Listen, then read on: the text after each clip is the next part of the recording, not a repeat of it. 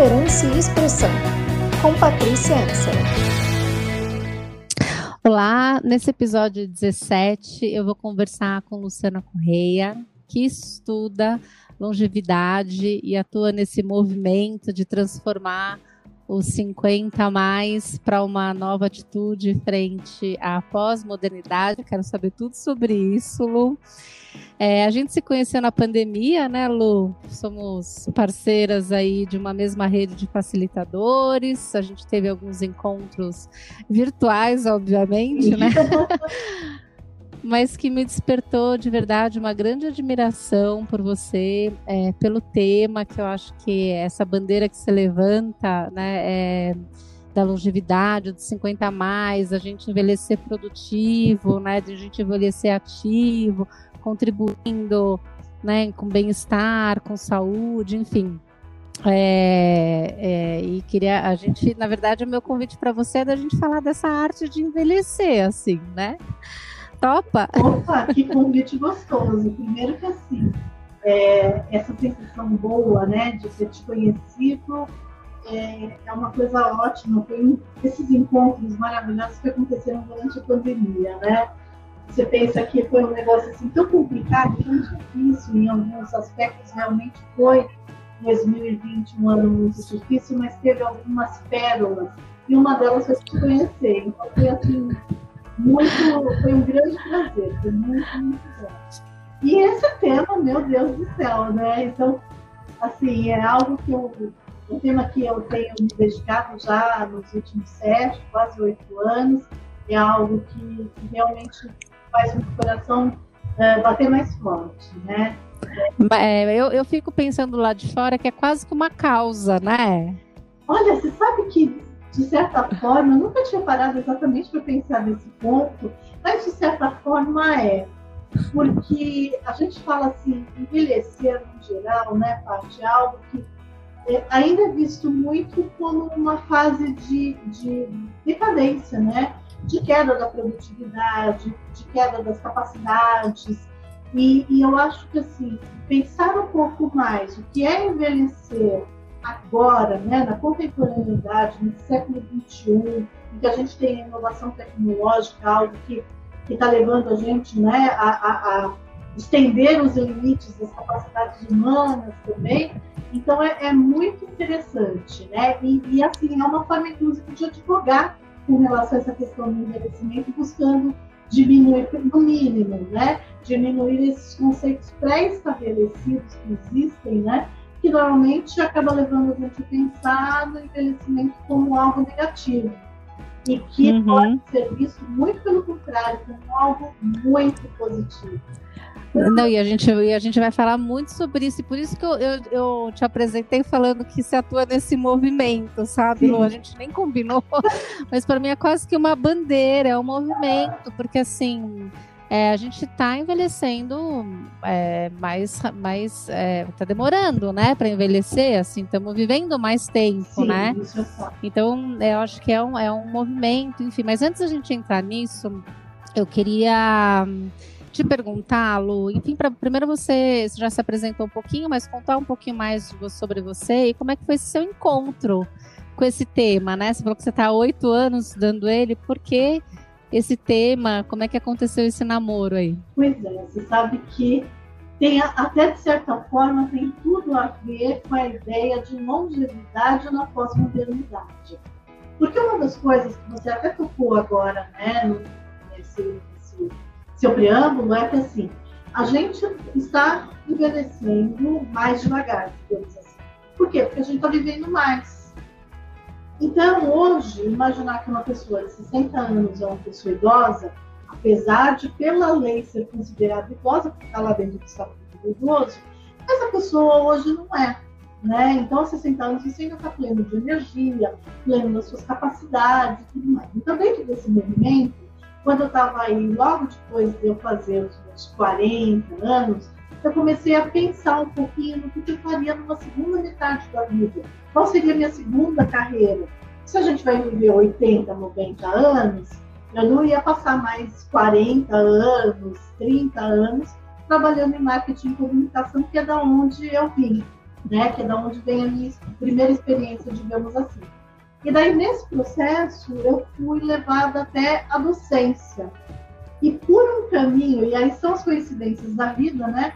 Por um caminho trilhado pela minha mãe, que foi ser aluna da Universidade da Terceira Idade, é, da PUC, que acabou me levando a conversar com o coordenador lá, e a partir disso fazer uma proposta de um curso para falar justamente da modernidade, da tecnologia, de novos estilos de vida e tudo mais. E foi aí que em 2013 eu fui dar aula para esse grupo etário, pessoas com mais de 60 anos dentro da Universidade da Maturidade da PUC. E foi aí que eu me encantei. É, eu já tinha conversas ótimas com minha mãe, assim, nós tínhamos o hábito, desde sempre, de jantarmos sempre juntos. Então, como eu trabalhava fora, passava o dia inteiro fora, né? Então, o nosso ponto de encontro era no jantar. E ela sempre me esperava no final do dia para jantarmos juntos e conversarmos, falar do dia, falar da, das notícias, daquilo que interessava, dos temas tal, as coisas que a gente tinha em comum.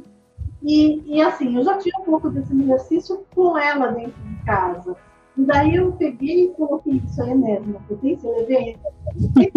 Quando eu fui para o grupo lá da PUC, hoje eu passei a ter acesso a quase 400 alunos e a poder discutir com eles tudo isso. Ai, foi absolutamente encantador, Paty. Encantador. Foi, foi, porque assim, eu pensei que eu ia chegar lá para poder facilitar o processo de aprendizagem, né? É, ensinar de alguma forma, mas olha, eu aprendi muito. Ai, que lindo! A gente vai falar desse encontro de gerações mais para frente, porque assim, quem acompanha o podcast, Lu, sabe que tem um roteirinho, não necessariamente segue ele, mas eu coloquei é, é, né, para a gente falar desse encontro de gerações. Antes da gente chegar lá, Lu, eu queria te dizer que assim, pegar um gancho do que você falou, né? A gente está envelhecendo mais devagar, né? É, e eu às vezes não acredito na idade biológica que eu tenho, sabe? Pois é, pois é. quando eu, eu, tenho 46, né, Lu? E assim, obviamente, quando eu olho para trás e vejo tudo que eu construí, tudo que eu vivi, tudo que eu aprendi, tudo que eu conquistei, eu me dou conta de que é muito possível que eu tenha vivido 46 anos, né? Mas eu ainda estranho, assim, é, é como se eu não me sentisse tão distante de sei lá, de coisas que aconteceram há 20 anos. Sabe quando você fala há 20 anos, que já é uma história, Sim. né? Agora, assim, é como se eu não me sentisse tão distante disso, sabe? Então tem, tem um pouco dessa confusão, né, da idade biológica e da idade, do que, que a gente fala, da idade da alma, dos desejos, das vontades, o que que é? Ai, olha, eu acho que tem um pouco de, de tudo. Eu acho que tem a idade da alma, tem a idade do pensamento, né, que a gente poderia ter chamado de idade cognitiva. Uma coisa que eu posso te dizer, Paty, é que assim, uma realidade né, de quem amadurece hoje é de que a gente está obliterando aquela cronologia assim, muito certinha, né, muito uh, cadenciada, cartesiana das idades. Então, hoje, ter uma determinada idade não quer dizer mais muita coisa. Então você está com 46, eu vou fazer 50 agora em março, né? Eu estou amando fazer 50. Estou achando o máximo chegar nos 50. e assim, e me sinto, assim como você, que tem essa impressão, nossa, mas eu já fiz tudo isso. Mas ao mesmo tempo que eu penso, eu já fiz tudo isso, e eu ainda penso assim, e eu estou cognitivamente, em termos de experiência, em termos de sabedoria, de capacidades, tão afiada como eu acho que eu nunca estive na vida. É, é, nossa. Sabe? Mesmo quando eu tinha 20. É claro que vai haver mudanças, o corpo vai mudando, isso é um fato. Claro, você tem a idade do corpo, você vai perdendo várias, sim. né? Flexibilidade, motor Sim, sim, isso, isso realmente é. Agilidade. Mas mesmo esse fato né, da idade do corpo, essa questão biológica, você hoje tem acesso a, a tratá-la de uma forma muito diferente do que trataram nossas mães ou do que trataram nossos avós. Então, com certeza, os nossos 50 anos, eu e você temos uma diferença pequena de idade, é totalmente diferente dos da nossas mães e incomparável com 50 anos das nossas avós. Uhum, né? Então, é, essa coisa de cronologia, totalmente. esquece, viu? Nada mais demodê. Esquece. É, demodê total. Tem até aquela, aquela frase, né, do Confúcio, né, do, do Confu, Confúcio que fala, que é o pensador filósofo, que Sim. ele fala assim, século VI, é isso, eu fui atrás dele. Quantos anos você teria? Quantos anos você diria que você teria hoje se você não soubesse a idade que você tem? Ah, eu Quantos anos, Lu? Quantos anos você diria que você teria? Ah, eu acho que eu teria uns 30, 35. É, é isso. Porque eu olho pra mim hoje, e assim, eu tô falando de mim, mas olha, eu tenho certeza que se a gente fosse colher depoimentos na rua, com outras mulheres, com outros homens, é, eu acho que muitos da faixa aí dos seus 50 diriam coisa muito parecida. Eu olho para mim e falo assim, óbvio, tem algumas diferenças do, do corpo físico, mas eu acho que daquilo que importa, né, da função cognitiva, é, da, da, sua preparação para a vida, da, da, forma como você encara tudo, eu te digo assim que eu estou tão afiada quanto na época, com uma vantagem eu aprendi muito nesses 15 anos e coloquei em prática aquilo que eu aprendi, às vezes, nas duras penas, né? Então, eu prefiro esses 35 que parecem 50, viu? Eu tô com um repertório é, é, vivido, analisado, né, assimilado, melhorado, aprendido. É, exatamente é. isso. E eu acho é. que essa é a grande sacada dessa coisa do envelhecimento hoje, Paty, porque é, assim, a gente consegue realmente se manter muito mais produtivo e, e, por mais que, é claro, a gente também tem que pensar assim, isso é uma visão muito bacana, muito, muito boa, né? E a gente vive isso, mas a gente também tem um outro lado, né? Uh, do envelhecimento que acaba cobrando mais das pessoas. A gente sabe que a gente tem cortes socioeconômicos que acabam levando a pessoa a ter um envelhecimento que vai ser diferente do nosso aqui. Né?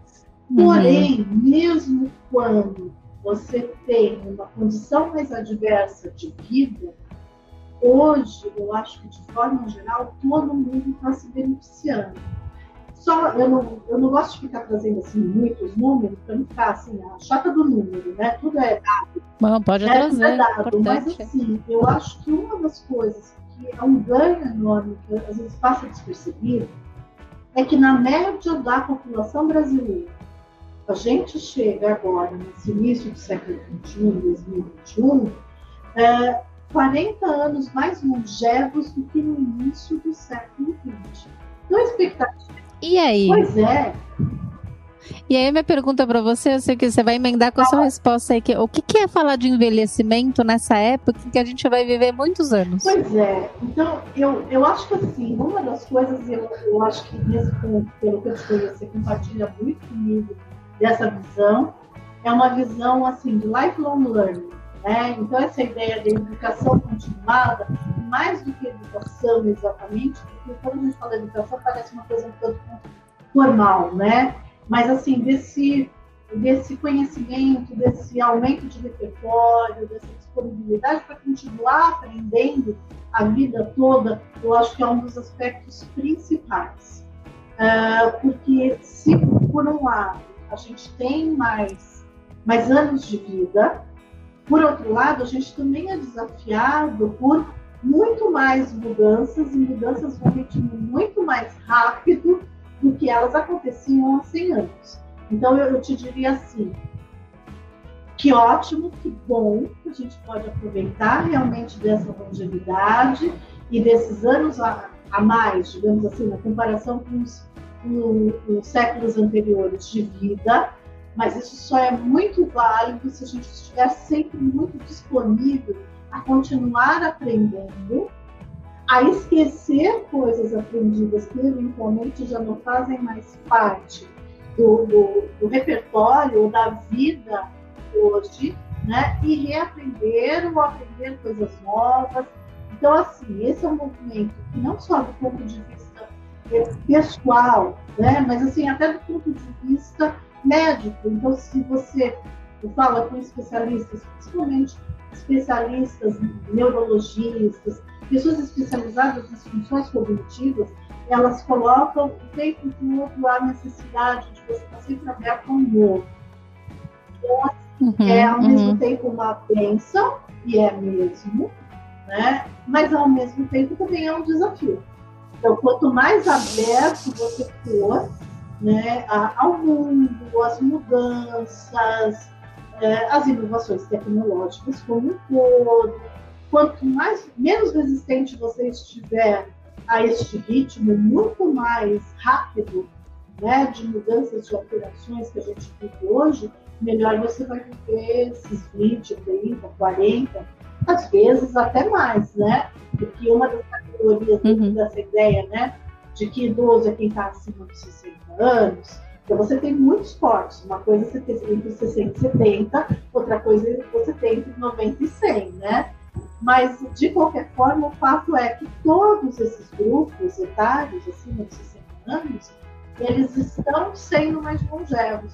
E hoje a gente já tem um percentual significativo de pessoas na população brasileira com mais de 100 anos. A pessoa que vai viver 120 anos parece que já nasceu, né? Eu estou escutando falar, eu acho que essa coisa de exercitar as funções cognitivas, ela é absolutamente relevante e acho que para a vida, né? E isso por, por, isso que o lifelong learning que a gente gosta tanto, porque também tem muita gente que é jovem biologicamente, né? E que é velho de cabeça, e que é velho das ideias, e que é velho das coisas, né? Não, não, evoluiu, não ficou aberto às mudanças do mundo, né? As novidades, né?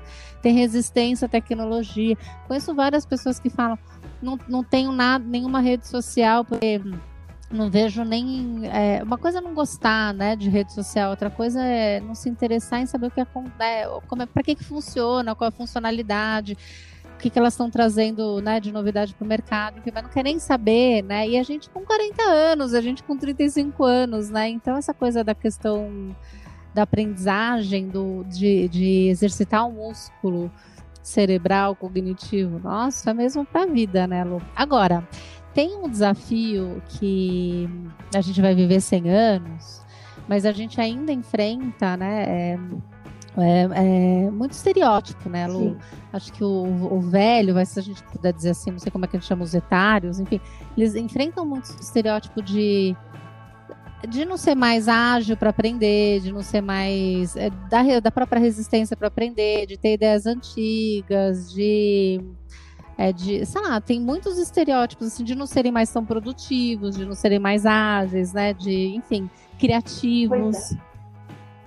E aí, como é que a gente, como, o que, que nos espera nessa fase da vida, né? E como é que o mercado está olhando para isso, Lu, cuidando disso? Ai, eu acho que assim tem, nossa, tem tantos olhares porque essa é uma questão realmente é, ela, é, ela é muito grande e acaba tendo desdobramentos sobre diversas facetas aí da nossa vida na sociedade. Então, eu acho assim, tem um aspecto que é o aspecto nosso, individual. Então, eu, eu nunca vou esquecer, dia, eu tenho uma amiga, ela é um pouco mais nova do que eu, tá? ela está com a sua idade, tem entre 45 e 46 anos. Nós estivemos na Disney alguns anos atrás, e daí estávamos naquela Space Mountain e tudo mais, andando, e ela estava no carrinho da frente. E de repente chega uma parte que tem que passar pelo escuro e tudo mais, né? E ela gritava: Para isso, por favor! Não tenho mais idade para isso! Virou folclore até do nosso grupo de amigos, né? A forma como ela.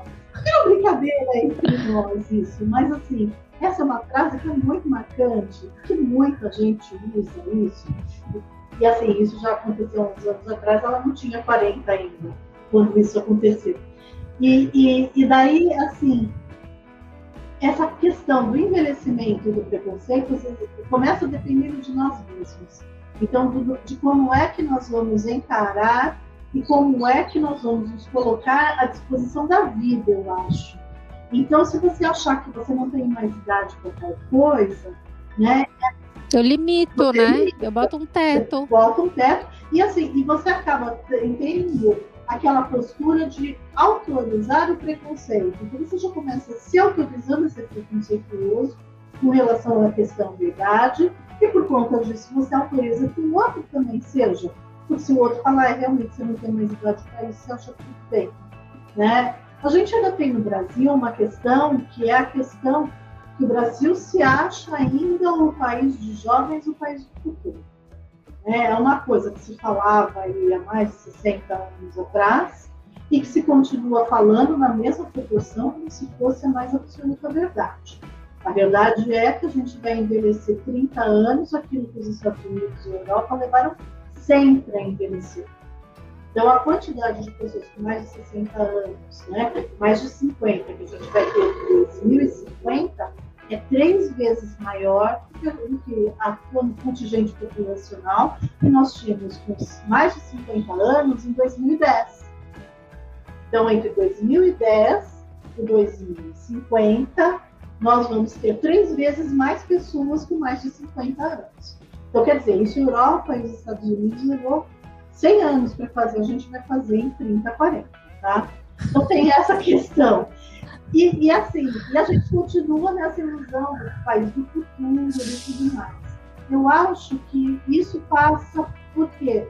Passa pela forma como nós, que estamos passando pelo processo de envelhecimento, nos colocamos conosco mesmo, como eu comentei agora, nos colocamos frente à sociedade, mas passa também é, por todo um processo que também toca, por exemplo, o Estado.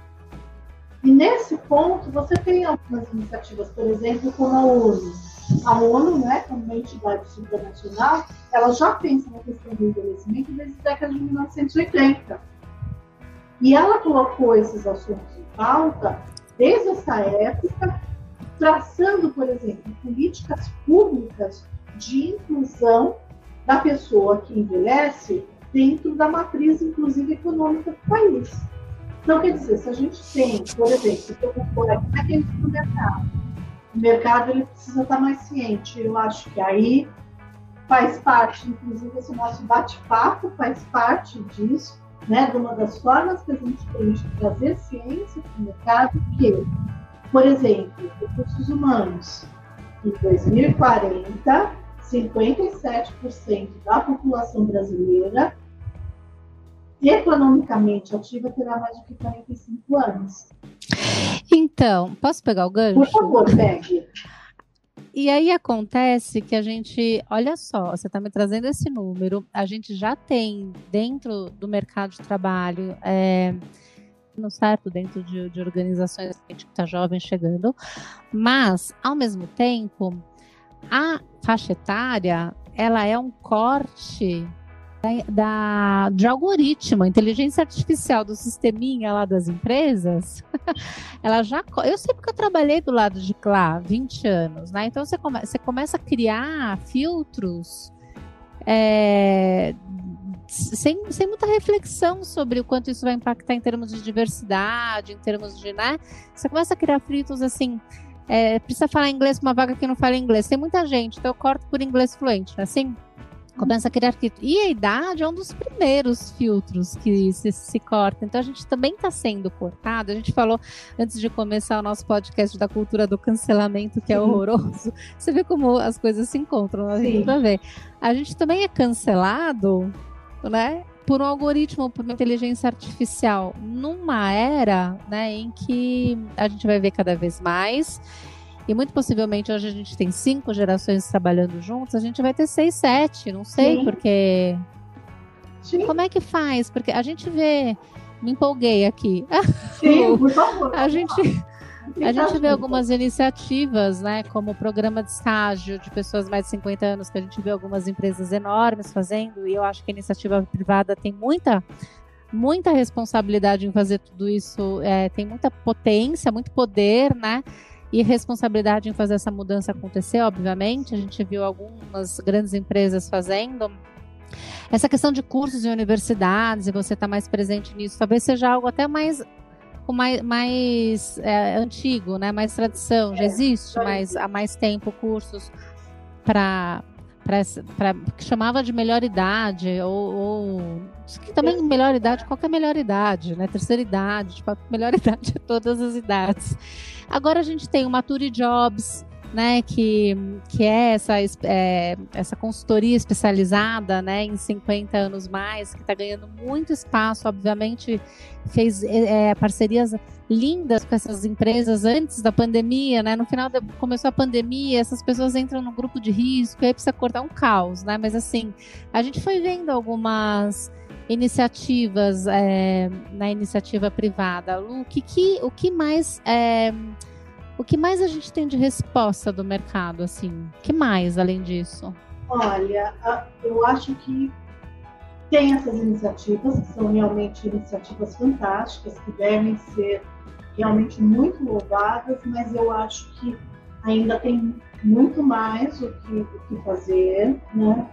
Eu acho que um dos trabalhos primordiais é a gente poder levar, principalmente para o profissional de recursos humanos, esse entendimento de que a longevidade da força de trabalho ela é uma realidade. E que, portanto, esse algoritmo, se hoje ainda funciona, daqui a algum tempo você pode identificar como um candidato, porque você vai cortar todos os demais e vai ficar como um único candidato. Porque não vai funcionar, porque vai faltar gente né, para você poder trabalhar dentro dessa mesma lógica a gente vai ter 57% da população economicamente ativa com mais de 45 anos, é uma questão matemática aí de não, não funcionar isso.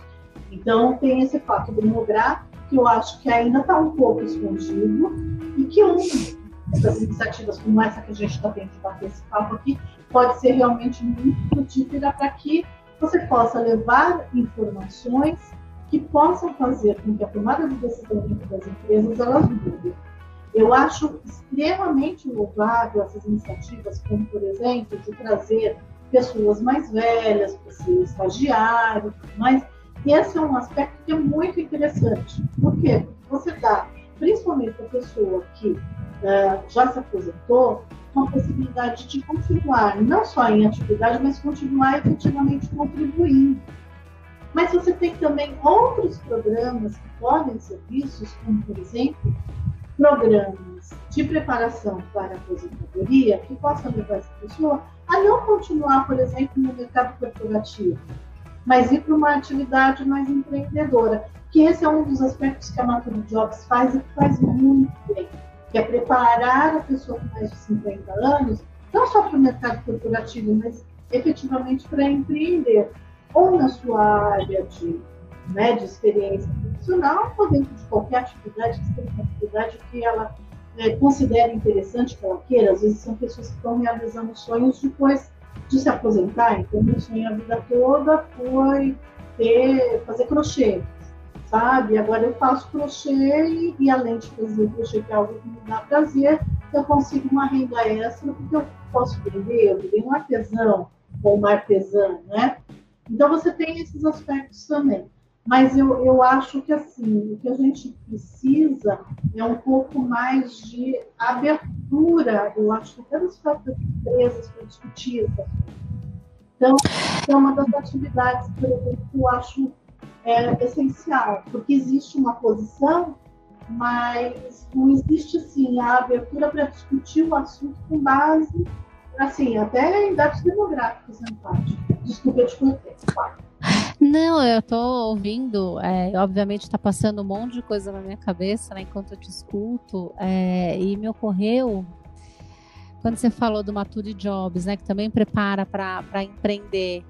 E aí me ocorreu assim, como é muito forte e muito presente na nossa vida e, e culturalmente falando, e, porque faz parte da nossa educação, esse estereótipo por idade, ele é muito presente, porque veja bem, Primeiro, você é jovem demais para conseguir um emprego. Você Sim. é jovem demais e não serve para essa vaga. Sim. Você não é muito júnior, é muito jovenzinho, é muito, né? Como é que é um, é um líder, é um gerente com 25 anos, né? Então, primeiro você é muito jovem. Depois, quando você fica mais velho, você é muito velho. Mas o velho serve para empreender. Porque se você resolve empreender muito jovem, né? Você pega assim é, agora não, você tem as startups chegando, que é de gente que está mais jovem também, também, né? Tem dos dois, das duas coisas, mas é, transita né, em todas as idades, mas antes de você virar um consultor, por exemplo, com 25 anos, com 26 anos, é é repugnante, é, tipo, não vou contratar, que experiência que você tem, Sim. né? Então, assim, é, dentro e fora das organizações, é muito presente é, esse, esse estereótipo de idade, né? Muito. E a gente, quando fala de diversidade, e a gente fala de Brasil, né? O Brasil é um país com mais mulheres, é um país com mais gordos, é um país com mais negros, é um país que daqui a pouco vai ser com mais velhos. A gente ainda está falando de gênero. Pois é, pois é. E assim. E agora abrindo para assim, orientação sexual e para raça, mas a gente não fala de idade. Não. E essa questão você trouxe muito bem, essa questão do. Né? A gente tem um nome né, para isso. A gente está chamando de idadismo ou de etarismo. Né? Então, é o preconceito com relação à idade, que tanto pode agir numa ponta quanto na outra. Né? E isso é muito interessante. Isso também tem a ver com aquela, aquela tua pergunta a respeito das relações entre gerações, que agora eu percebi que eu, no final das contas, acabei não te respondendo. Mas já, já alinhava as duas coisas aqui. Mas eu, eu acho assim, isso é uma verdade. Né? O preconceito com relação à idade é uma coisa que existe, tanto numa ponta quanto outra, e a visão de diversidade que a gente tem é uma visão que hoje está muito focada na questão do gênero, né? muito calcada na orientação sexual também, isso, as empresas, eu acho isso fantástico, que as empresas tenham aberto né, as suas estruturas para pensar questão da orientação sexual dentro das suas estruturas, eu acho isso ótimo, mas ainda está faltando a questão da, da idade. Eu te diria, e daí assim, né, você sabe que no final das contas, esse é um assunto que acaba passando pela antropologia, pela sociologia, pela filosofia. É super amplo, é, óbvio. É, acaba passando por ele, é multidisciplinar. E se você parar para pensar, eu costumo dizer que, na minha opinião, existem algumas lutas de poder, principalmente dentro do espaço organizacional, em que você tem aí essas lutas entre os espaços que a gente vai, uh, vai ocupar, né, os salários, a projeção e tudo mais. Então, dentro dessas lutas de poder, eu acho que algumas categorias já conseguiram se sobressair, como, por exemplo, o grupo LGBT, né, e mesmo as mulheres. Eu acho que está faltando, talvez, por parte dos próprios, é, dos próprios executivos e dos próprios, né, o corpo funcional das empresas, que tem mais de 45 anos, é, se fortalecer tanto quanto este grupo se fortaleceu, como o LGBT, por exemplo, se fortaleceu. Então, um pouco uhum. mais por essa questão da invisibilidade, né? É, nós, como mulheres, por exemplo, você sabe que a gente acaba, assim, uh, até recebendo né, um preconceito duplo. Pelo fato de ser mulher, então você já tem um preconceito com relação a gênero, né? E você tem a questão da idade para a mulher, que é muito mais sensível do que para os homens. Né? A Sim. por exemplo, que agora que existe um movimento em que as mulheres estão procurando deixar os seus cabelos mais brancos e naturais. Mas até então, coisa mais normal é a gente pegar aí começar a ter os primeiros cabelos brancos e fazer a tintura dos cabelos para que eles sumam, né? Ô, Lu, eu, né? eu fiz um vídeo esses dias, tá no LinkedIn, tá no Instagram, enfim, fiz o vídeo. Para mim que já foi uma já foi uma coisa ter que fazer vídeo, né? Porque quem vê meus vídeos acha que o Ru, mas para mim é um desafio ultra mega hiper enorme pessoal. E aí na hora que eu postei, eu vi que eu tava com uma mecha de cabelo branco. Eu falei, gente, é isso aí, né? Tamo aí, 46 é. anos. Não, assim, Você foi preocupada também com isso, sabe? Pois é, e assim, e é uma coisa assim que é um negócio tão complicado. É, eu lembro que na minha época, você sabe que eu me interessei tanto por essa questão da longevidade, que depois, quando eu resolvi fazer meu mestrado, eu fui fazer pelo, com o tema, né? Usei o tema para eu poder fazer um como tema de pesquisa no mestrado. E, e, eu lembro que, como eu fiz em práticas de consumo, a gente acabou estudando durante esse período, um, na verdade, uma série que passava, se não me engano, na BBC, na BBC, é, na britânica. Né? Então, daí era o último tango em Halifax, alguma coisa assim o nome dela. E era muito interessante a gente observar que era um casal de pessoas com mais de 70 anos, um homem com 70 anos, os dois filhos, que tinham namorado quando eram jovenzinhos, mas foi cada um do seu lado, se casaram, se reencontraram depois de muitos anos, já na vez, e reataram o romance e fizeram viver juntos. E daí vai contando como é que são, né? É, como é que é o dia a dia desse casal dentro dessa situação, né? Em que a afetividade da pessoa madura é colocada assim de uma forma tão expressa. Então, além dessa questão, que também é mais uma questão de preconceito, né? Que é essa questão da afetividade da madura. Sim. Ainda tinha uma outra coisa, e a gente fazendo uma, uma uma análise semiótica né, desse, desse seriado, foi muito interessante ver assim. O homem podia ser grisalho, o homem podia estar com as suas ruguinhas, mas a mulher tinha o cabelo de, de tintura. Ela tinha. É uma loucura. Pois é. E, e, e é nem loucura. pensar você achar que ela vai estar lá com o cabelo natural e tudo mais, né? É, Agora há pouco nós conversamos a respeito com uma colega nossa, né, da Cris. É, a Cris, há um tempo atrás, ela fez um depoimento que eu achei simplesmente fantástico. E não é que ela prima, prima muito pela autenticidade, como sempre ela, né, traço marcante da personalidade dela, ela foi bem fiel a ele. E daí ela falou assim, poxa vida, eu estava pensando em deixar o meu cabelo com as mechas, com as mechas tal, mas assim, eu não dei conta da pressão é a pressão de filho, de marido, da sociedade. Né? Então, assim, é, na verdade. Eu me reconheço muito nessa fala. Porque é. no começo da pandemia eu deixei, né? Fui deixando, porque meu cabelo é branco desde os 32 anos, tá? Quando eu tive meu segundo filho, ele embranqueceu. Quem tá me escutando, prazer. Quem não me conhece, só me conhece de cabelo preto, cabelo branco, desde os 32 anos, cheio, branco. É, me reconheço muito nessa fala, porque eu fui deixando ele branco nessa pandemia, obviamente, né? Não dá pra Sim, não pra ficar tingindo, né, né? né? E eu me acostumei. Só que aí eu comecei a perceber que, que aqui em casa as pessoas olhavam pro meu cabelo branco e não mais pro meu olho, entendeu? Pois é. É, é velado, é velado, é silencioso. Mas eu queria voltar pro, pro tema. vamos- eu queria, eu queria, e isso que você falou é muito legal, quando ela é, uma, é, uma, é um tema multidisciplinar, né? Dá pra gente falar de muitas coisas quando a gente fala de envelhecimento, né? A gente, dá pra falar de saúde, né, Lu? Saúde física, saúde mental, saúde emocional, própria é, relações afetivas, relações sociais, né? Ami- Amizade, hobbies, tendências de consumo. Dá pra gente falar de opções de lazer, né? O que que tem, o que que não tem, a gente tá preparado, não tá preparado. Mas assim, dentro do campo de trabalho, é, o que que você sente que a gente precisa começar a falar que a gente não fala? É, no campo de trabalho sobre isso, eu entendo que é um processo de educação. É, é, me, me ocorre aqui, conforme eu vou falando com você, eu quero escutar você, mas assim, tem muitos medos, né? Não, gente não fala. Olha, eu, eu Sobre acho envelhecimento. Que, assim, O A questão do envelhecimento ela é meio difícil de ser tratada, porque ela trata de uma coisa que, no geral, as pessoas não gostam de falar, que é a finitude, né?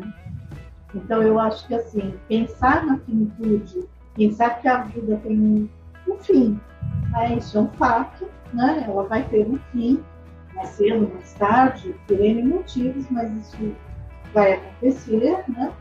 Então eu acho que o envelhecimento ele acaba esbarrando nesse outro preconceito que a gente tem, que é com relação à morte. Né? Então a gente, tanto que assim, a gente fala finitude, não fala morte. Né? Então eu acho que, que isso é, é algo que tem que ser pensado. Porém, não acho que é da alçada das organizações pensar nisso. Eu acho que as organizações, eh, eu acho que o que precisa ser dito é que envelhecimento e queda de produtividade, queda de prontidão para o trabalho, ou, ou queda de habilidades, é, não é uma equação que é verdadeira, sabe? Uma coisa não é igual à outra. Né? Não é uma equação certinha, né? aquela coisa cartesiana. Você tem isso, e porque você tem isso vai ser assim. Não é isso. Eu acho que o que precisa realmente a gente, todos nós que trabalhamos né, na área é, na vida corporativa, que temos acesso a, a mais amplos canais aí de decisão dentro das empresas, é poder levar o assunto mesmo, para que haja uma reflexão interna. Porque se você parar para pensar, eu acho que dificilmente você vai encontrar dentro das organizações pessoas que são menos produtivas porque têm determinada idade. Né? A falta de produtividade pode ter uma série de outras questões e muito dificilmente vai ser uhum. da idade, né? Então eu acho Verdade. que é, a idade pura e simplesmente ela não é um fator, né? Então eu acho que assim passa por nós mesmos o reconhecimento de quem a gente é, de aonde chegamos, sabe? De tudo que nós conseguimos alcançar na nossa vida e, e de se empoderar a partir disso se, colocar isso também na vida corporativa. Eu acho que existe um trabalho que é das empresas, de se abrir para o tema, de refletir, parar para pensar. Eu já vejo muito sensíveis, como você mesmo disse, a gente tem visto uma série de de uh, iniciativas nesse sentido, mas você também tem um papel que é o papel nosso, sabe? Da gente é, continuar se considerando pleno, mesmo com, a partir de qualquer idade, né? Então, eu creio que é isso, Tati. É, tem, tem a forma como o outro vê a gente, tem a forma como a gente se vê, né? Então também a forma como a gente se vê vai dizer muito sobre como Óbvio que tem um estereótipo, né? Mas assim, a parte disso, a forma como eu me vejo, eu me posiciono, eu faço minhas escolhas, vai dizer muito sobre como eu quero que o outro me veja. Não tenha dúvida, não tenha dúvida. É exatamente isso. E essa questão muito bem. Muito né, bem. de. Uh, assim, eu, eu volto àquilo que eu falei agora há pouco, que é a questão como, de organização como uma, digamos assim, como uma categoria de cidadãos. Então, assim, se o grupo LGBT e eu acho que fizeram isso de uma forma assim, magistral. Se colocou de uma forma muito assim, senhora de si, né? como, como um grupo, né? um grupo social, muito senhor de si, sabendo dos seus potenciais. E daí potenciais não são só os cognitivos para o trabalho e tudo mais, é potencial de consumo também. Porque esse é um grupo com grande potencial de consumo, é um grupo que, em geral, tem ou não tem filhos ou tem poucos filhos. Então, assim, é, são formas que tem de se fazer pressão na sociedade para que as coisas vão se mudando. Né? Eu acho que falta também a gente, chegando a 50 anos, continuar empoderados no sentido de, de perceber a si mesmo e se entender como parte da engrenagem, principalmente da engrenagem de consumo do mundo. Quer queira, quer não, a gente vive no mundo capitalista e o consumo é a roda que faz mover tudo isso. Né? Então, eu acho que você tem que é. entender que você tem um papel e que você tem ali um lugar. E, e ser mais criterioso com aquilo que você aceita também. Né? Uh, é a partir daí que eu acho que, como grupo, como grupo social, as pessoas, a partir de 50 anos, podem começar a exercer pressão, não só sobre as empresas, mas também sobre o poder público, a mudança das, das políticas. Acho que é, é reconhecer isso, é reconhecer o poder de influência que tem no grupo, né? Que ainda não é reconhecido, né? Exatamente. né? Muito bem, ó, já estamos num papo aqui há mais de 40 minutos e agora para encerrar, Lu, senão a gente vai ficar aqui horas conversando, eu queria que você escutando a gente, eu gosto sempre de encerrar com uma dica é, para quem está escutando a gente, para que está é, ou envelhecendo, obviamente vai envelhecer, né? E aí tem essa questão da finitude, tem essa questão também do olhar apreciativo para isso, né? De que pode ser um guia, né? Para envelhecer bem, Sim. né? Ao invés de, putz, vou morrer, ou já que eu vou morrer, como que eu uso isso como guia para envelhecer bem? Que dica que você dá para quem está ouvindo a gente para se manter relevante, assim, vai? Se manter relevante, é, mesmo 50 a mais. Eu, eu acho que tem dois aspectos que são super importantes. O primeiro deles é se manter sempre aberto. Se manter aberto a novos estilos de vida, novas formas de pensar, é, visões de mundo diferentes. Eu acho que está sempre aberto, né? aberto à troca, a, aberto a aprender. Eu te diria que assim essa disponibilidade para o mundo, para a vida, ela é essencial E essa disponibilidade, assim, bem desarmada. Estou aberta para conhecer mais, para mudar de opinião. Não tem problema nenhum, a gente muda de opinião amanhã. Ah, as coisas mudaram? Por que não? A gente muda de opinião também. Então, eu acho que, assim, essa abertura, essa coisa, assim, do, do peito aberto para receber a vida e trocar com ela, né, em tudo que ela tem, no bom, no mal, é, naquilo que é complicado, que nos exige mais, e naquilo que é leve, gostoso de viver. Eu acho que essa é a principal dica, essa abertura para você aprender com continuamente. E, e com isso você vai ser sempre relevante. Porque quem é que não gosta de conversar com alguém, de ter trocas com alguém com quem você vai crescer? Né? Então, para mim, é. a relevância está na abertura e na sua disponibilidade na abertura. estar presente no mundo. Ei, amei. Eu que te agradeço. Espero que você volte aqui mais vezes. Volto quando você quiser, é só me chamar. E daí a gente conversa muito mais sobre isso. Que esse é um assunto fascinante, muito tem muitas coisas para a gente falar certamente. Foi um grande prazer. Imagino Muito sim. obrigada pelo convite.